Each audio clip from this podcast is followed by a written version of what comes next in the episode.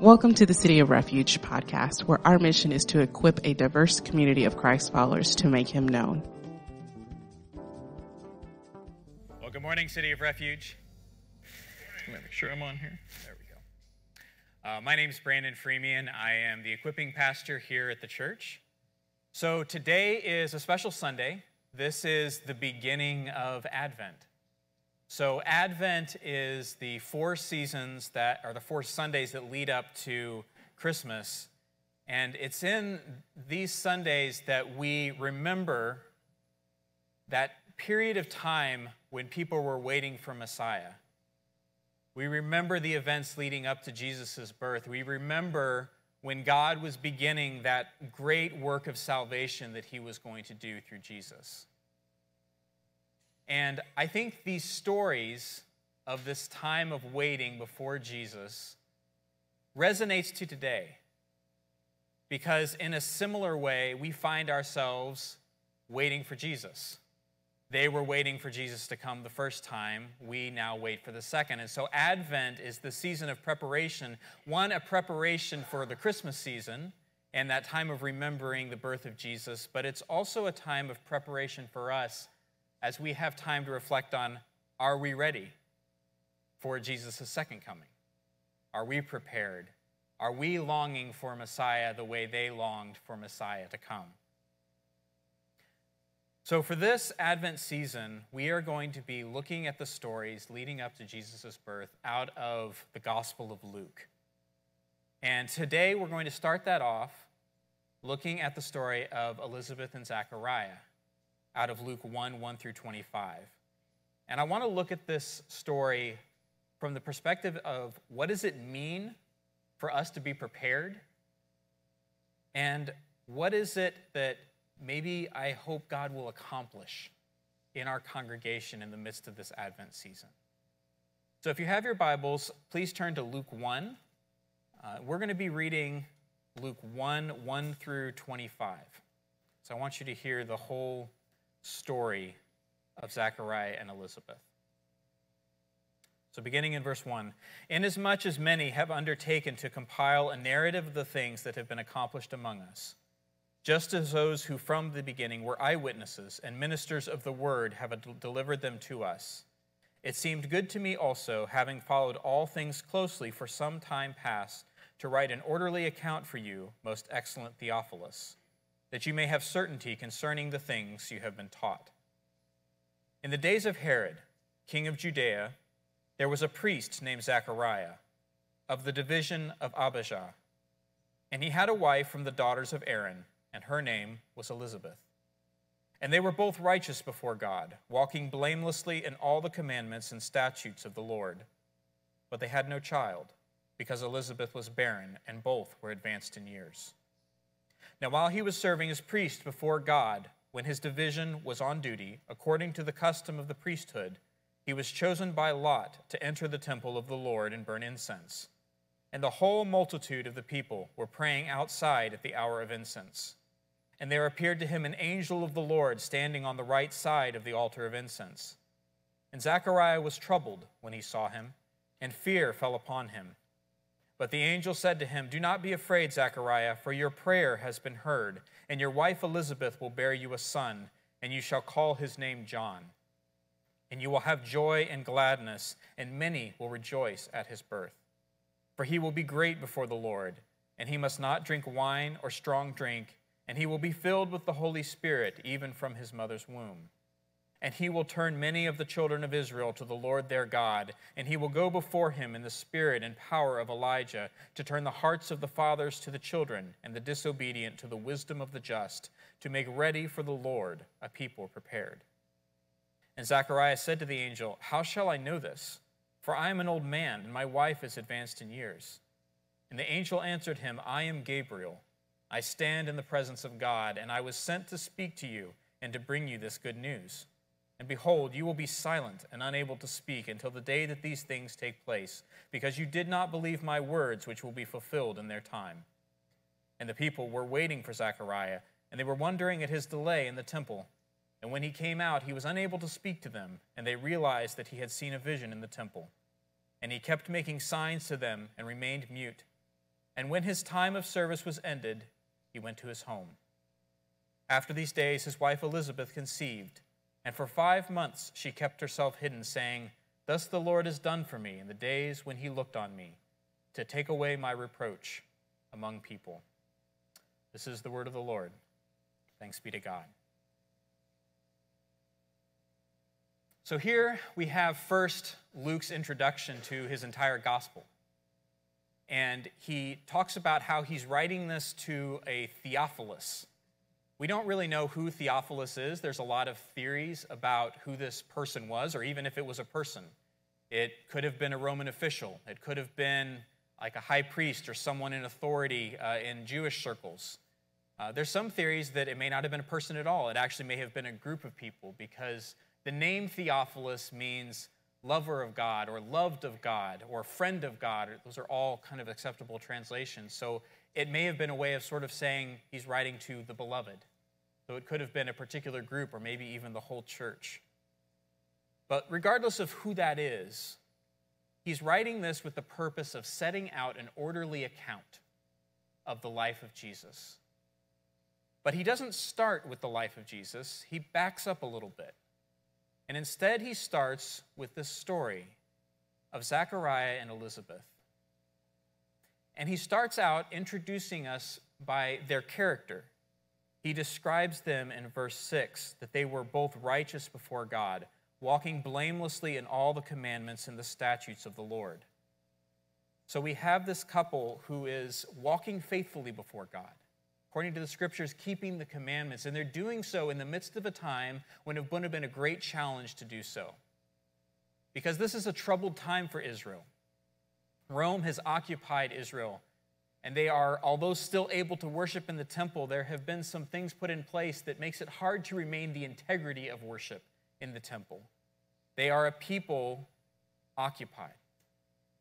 They do not feel like they are experiencing what God had intended in terms of God's people in God's place, serving God to their fullness, and they are longing for freedom. They are longing for change. And in the midst of that, you have this couple who is faithfully serving God under these trying circumstances. But we find out something else that puts that in tension. Because the second thing they tell us is that Elizabeth was barren, she had no children. Now, that may not strike us today the way I think it would have in those days, where for a woman to not have a child would have been interpreted by many as, as a sign that she did not have God's favor. It would have been a source of shame. In fact, Elizabeth says as much at the end of this passage, where she says, By receiving a child, that God has taken away her reproach among people. So you have this tension where this couple that is serving God faithfully nonetheless is barren and unable to have children, which would have been seemed to be a sign that God was not favoring them. What is going on? We also find out that Zechariah is a priest.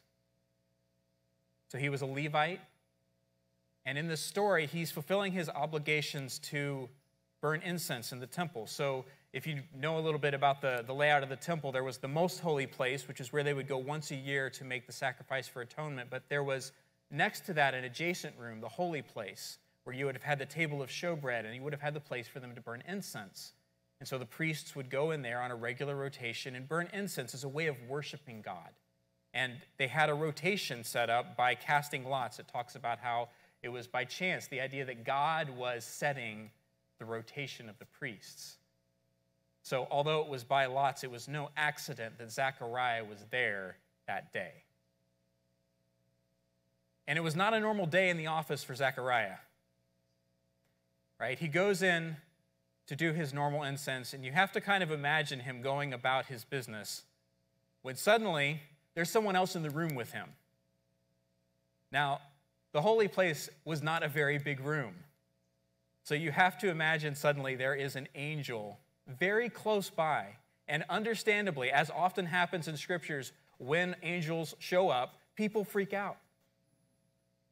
And very often, the first words from an angel, just like here, are Don't be afraid, it's okay. He says, Do not be afraid, Zechariah.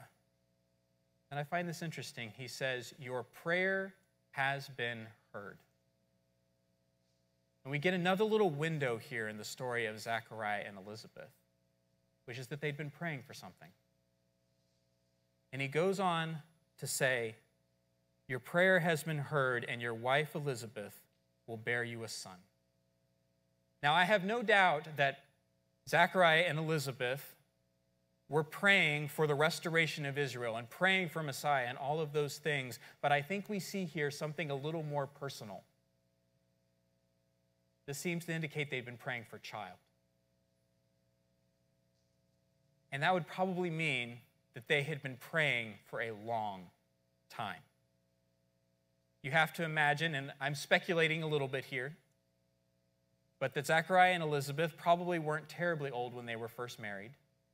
That probably they had been trying to have a child for most of their life, and now they are old enough that when the angel tells them that they're going to have a child, Zachariah doesn't believe him right? It's past that as a possibility, which means they have been praying and praying and praying for a very, very long time.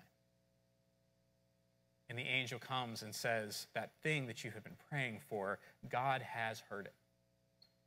He has heard that prayer. And he goes on from there and he says, And you will have joy and gladness, and many will rejoice at his birth. You know, I think that the story of John the Baptist, who is this just tremendous figure in the scriptures, obviously gets a lot of attention. But I think it sometimes eclipses the story of his parents. So I had not really thought much about this story from the perspective of Elizabeth and Zechariah. But when I started thinking about it from there, this really struck me where God sent his angel, and the angel comes and says, One, I have heard this prayer that you have been praying for for so long. I'm fulfilling it, and that you are going to experience joy and gladness. And that struck me because, on the one hand, we know that God is beginning to orchestrate something truly amazing and cosmic in scale right? This is the preparations for John, who is going to prepare the way for Jesus to come. He's preparing the way for Messiah. He's coming to prepare the way for the one who is going to die on behalf of our sins. It is going to allow for our redemption, and not just our redemption, but according to Romans 8, the redemption of all creation. Like the scale of what's going on here is huge. And yet, in the midst of orchestrating this thing on such a cosmic scale, at the same time, God is orchestrating the fulfillment of the prayer of this couple and orchestrating that they will experience joy and gladness. That is the one thing I love about God. I think as people, we sometimes have trouble operating in both the small scale and the big scale at the same time. There's just something about our minds that when things start to get really big, we have to abstract things, and it becomes a lot harder when, when you think about this in terms of organizations or just parties and things like that, where it just, when things get bigger, it becomes a lot harder to care for the individual, right? God doesn't have that problem. God does not have that problem. He is capable of orchestrating the salvation of the entire world at the same time that he is orchestrating fulfilling the prayer of this couple and bringing joy and gladness into their life. And that is something I find extraordinary and that I love about who God is that he can operate at both of those at the same time. And when I was reading this story and I saw God in this, seeing fit to bring joy and gladness to Zachariah and Elizabeth, I'll be honest, it was something that brought me a lot of hope. And the reason for that is over the last two years in my own life, I would have said I, I've experienced more dark days than I have in any other period of my life. Some of that was because of just things that were going around, uh, going on that were grieving to me and, and processing all of that. But there was also just days that were dark for reasons that I couldn't put my finger on why. Just days where it felt like the darkness could not break through. Or as John Piper the, we talked about like the darkness would not lift, the light will not break through. I, I just was in places where I didn't understand why I felt the way I did. I'm guessing many of you can relate to days like that. And one of the things that I have been praying for in my own life is just a restoration of joy. That God would break through and restore joy. And I can look back over the last two years and see Him beginning to fulfill that prayer. But when I read this, like I really resonated with Elizabeth and Zachariah, who had something that was this burden on their life, and God saw fit and was able to break through in the midst of that and bring joy and gladness. You know, last week we had our Thanksgiving Sunday, and um, I just want to first just express my gratitude to all of you who were willing to come up and share last Sunday. Um, that was a really beautiful time of getting to see what God has been doing in us. And I appreciated just the Thanksgiving that was there. And what was I was struck by how much that Thanksgiving was in the midst of a lot of us experience grief, experiencing intense grief in our life, and yet finding ways to give thanks in the midst of that. But as I was reflecting on this passage and, and thinking about our church, I think my prayer for our church in the midst of Advent is that we would experience what Zechariah and Elizabeth are experiencing too. That God would break through here as well, and that we as a church would again find joy and gladness. Some of that may be in the ways that it's happening for Zechariah and Elizabeth, maybe not necessarily with, you know, late kids, but maybe in the form of prayers that we've been praying for that we'll see fulfilled. But more than that, I think my hope is that we will find again joy in our salvation. And I see that in this passage too, because I find it striking that after it says that you and your wife Elizabeth will experience joy and gladness, it says this it says, many will rejoice in his birth, right? There is something going on here that is not just going to be joy for them, it's going to be joy for many. And I want to look a little bit about what that is because I think it points to some things that are important for us if we are looking for God to restore joy. Because what is He about? Well, it says this as the angel is explaining who this boy John is going to be. He says, He will be great before the Lord, and he must not drink wine or strong drink, and he will be filled with the Holy Spirit even from his mother's womb. Now, what's going on here with the not drinking strong drink? So I think this is an echo of something that we see in the Old Testament. So in Numbers 6, there is something called the Nazarite vow. And this was a particular vow that people who were followers of God could take. It was kind of a way of setting themselves apart in a special way for God. It was sort of like God knew that there were going to be people that really wanted to, you know, do something for God and really set themselves apart. And so he he created in his law this thing called the Nazarite vow. And one of the aspects of that was that you didn't drink alcohol for the time that you were under that vow. There were also some other parts of it, like you weren't supposed to cut your hair. Uh, and you also, there was some additional cleanliness laws in there. So what I think we're seeing here is not necessarily saying a full Nazarite vow, but there is an echo here of this idea of someone who is set apart. That God is saying, John is set apart for something in particular that I'm doing. And he says that the Holy Spirit is going to be on him. So, what is that role? What is he being set apart to do? And it says this He will turn many of the children of Israel to the Lord their God and he will go before him in the spirit and power of Elijah to turn the hearts of the fathers to the children and the disobedient to the wisdom of the just, to make ready for the Lord a people prepared. One of the primary things that John is going to do is he is paving the way for the Messiah. He is preparing a people. And one of the big parts of that preparation is turning people turning Israelites back to God.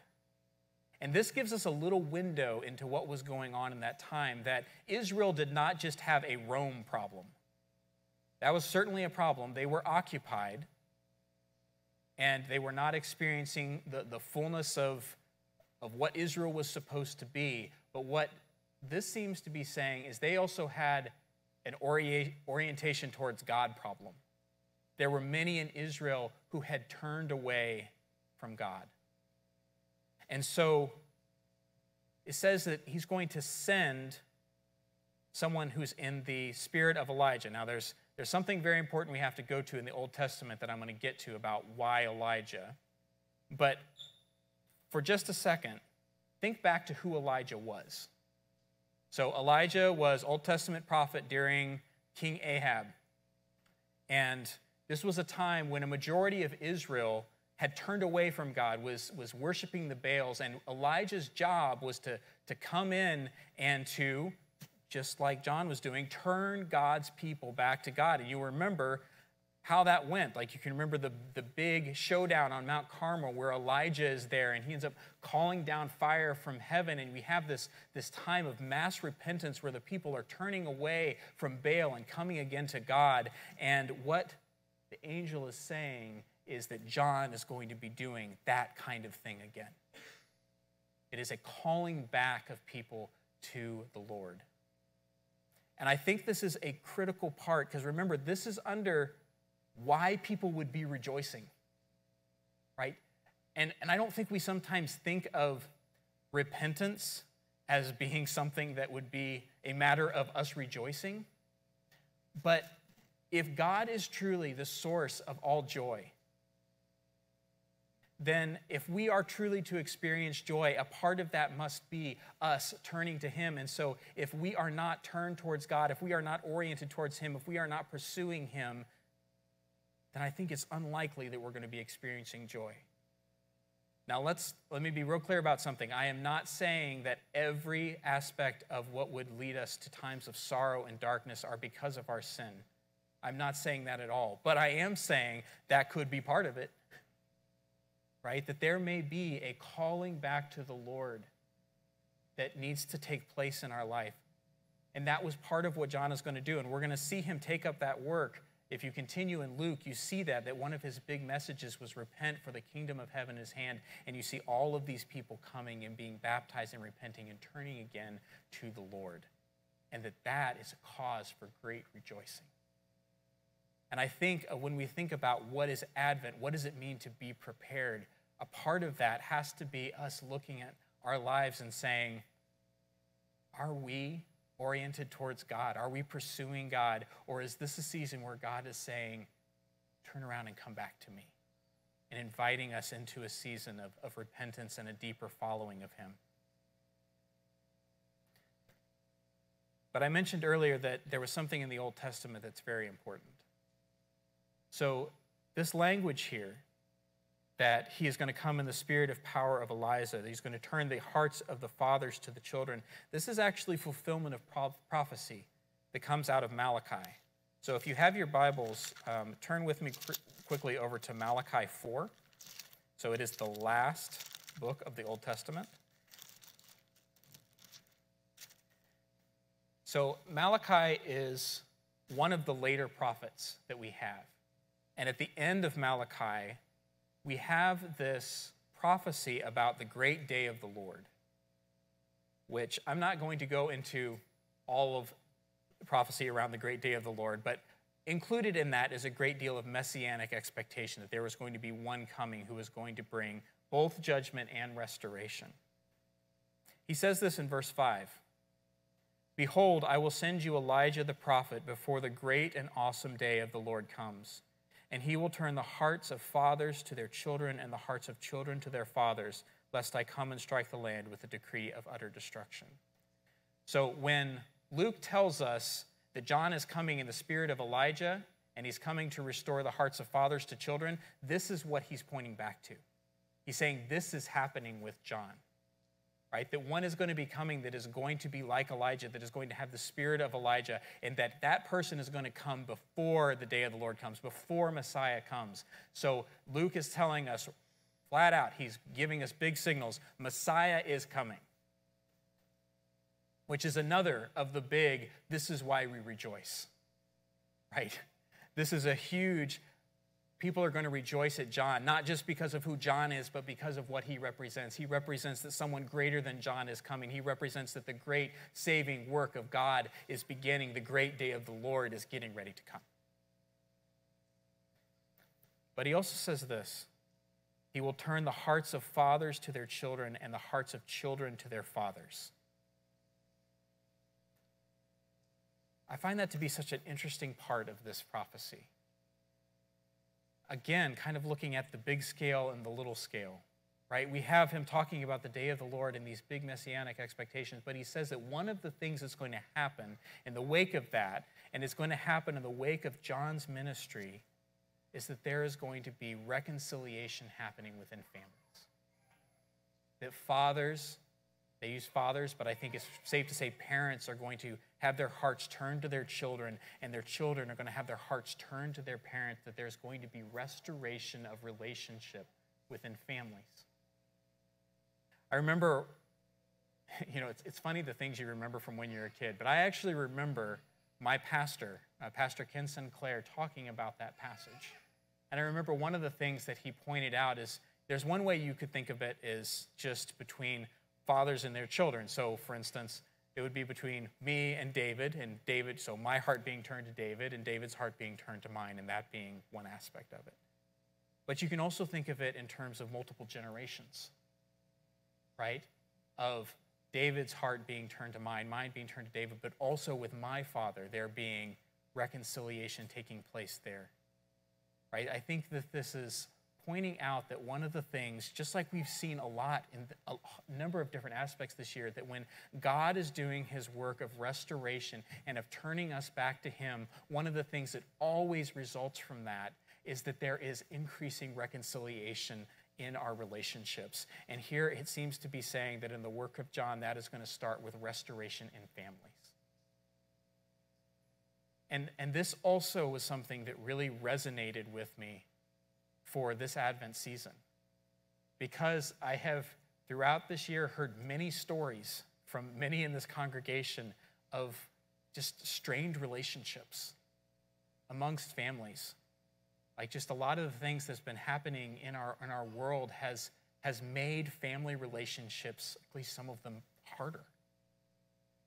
And so I see something here, uh, again, bringing me hope that one, God has the ability and desire for us to experience joy and gladness. And then two, He has the desire to see reconciliation happening within our families and has the power and capacity to make that happen. And I find great hope and joy and gladness in that.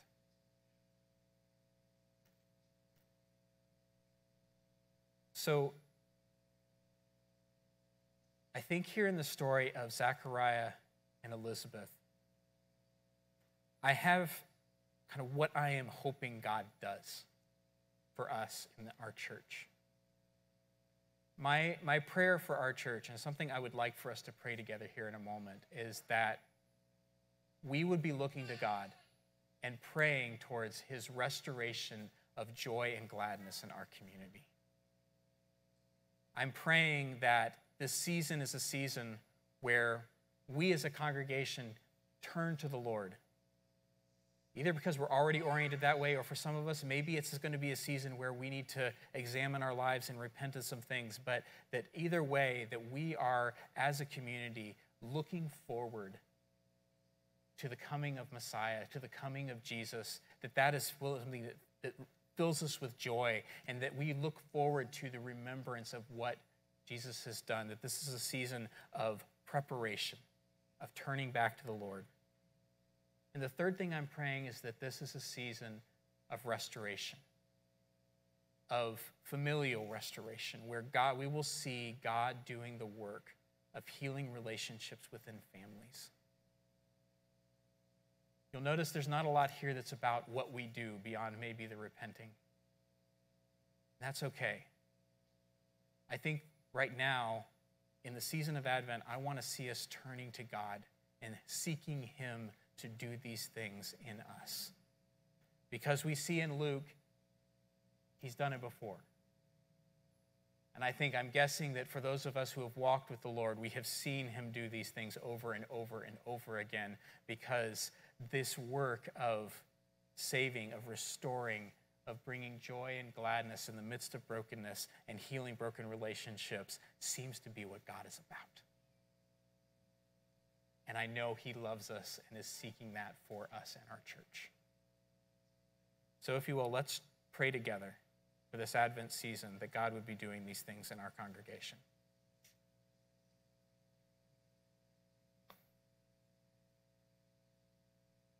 Heavenly Father, I am grateful for the story of Zachariah and Elizabeth. Um, this couple that was waiting for a long time for you, but you proved yourself faithful and good. Lord, you restored joy and gladness in their life, and not only to them, but to so many. And Lord, we long for that for ourselves as well.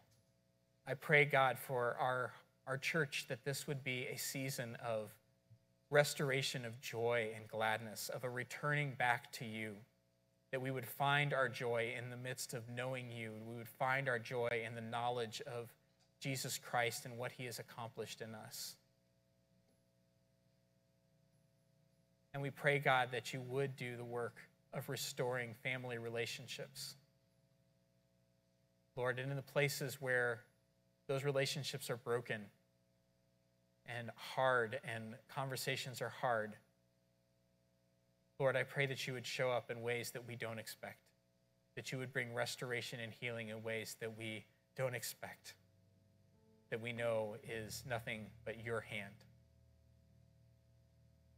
Lord, I pray that you would use this Advent season um, to bring joy, to bring gladness, and to bring our hearts back to you even more fully. Lord, if there are things in our lives that are hindering our joy because they are not of you, if there are things in our lives that we are walking away from you, Lord, please surface those things and lead us towards repentance. And Lord, may we remember the joy of our salvation. We love you and give you all the praise and the glory in your name. Amen.